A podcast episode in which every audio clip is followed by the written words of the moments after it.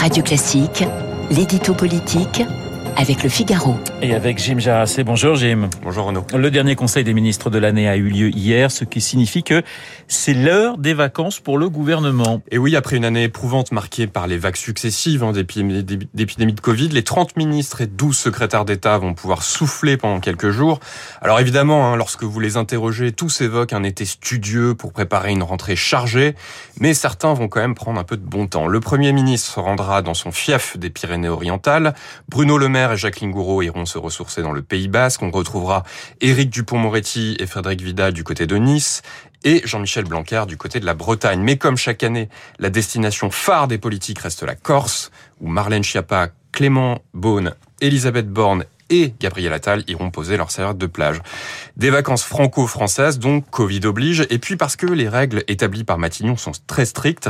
Dans une circulaire interne du vingt-quatre juin que nous avons pu consulter, la secrétaire générale du gouvernement indique que les ministres doivent se rendre dans des, dans des destinations compatibles avec leurs responsabilités, c'est joliment dit, et être joignables en permanence. Alors, Jim, il s'agit d'éviter les polémiques au moment où la quatrième vague menace et à quelques mois de la présidentielle, évidemment. Oui, pour les ministres, le maître mot est disponibilité et réactivité. Pas question de reproduire le terrible précédent de la canicule de deux mille trois. À l'époque, le ministre de la Santé, Jean-François Mattei, n'avait pas jugé nécessaire d'interrompre ses vacances dans le Var, alors qu'on dénombrait plusieurs milliers de morts.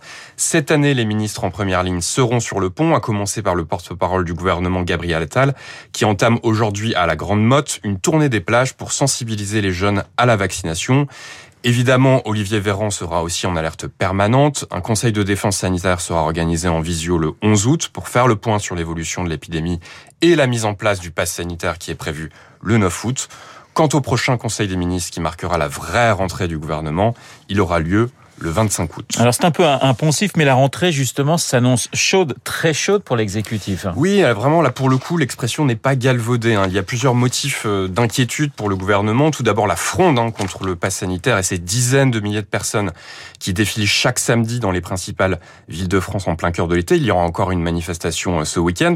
Et selon une note du renseignement qui a été dévoilée par le, le Parisien, le mouvement pourrait durer jusqu'à la rentrée, avec le risque de faire la jonction avec les traditionnels, les traditionnels mouvements mouvements sociaux de l'automne et de se transformer en croisade anti-Macron à quelques mois de la présidentielle. Le climat politique va également se tendre avec l'entrée en campagne active des principaux adversaires du chef de l'État en, de, en vue de deux mille vingt-deux. À gauche comme à droite, les prétendants vont, cher- vont chercher à se démarquer et ont déjà trouvé le punching ball idéal en la personne du président de la République. Autant dire que pour Emmanuel Macron et son gouvernement, les quelques jours de repos qui s'annoncent ne seront pas de trop. L'édito politique signé Jim Jarrassé. Jim Jarrassé, tout de suite l'invité.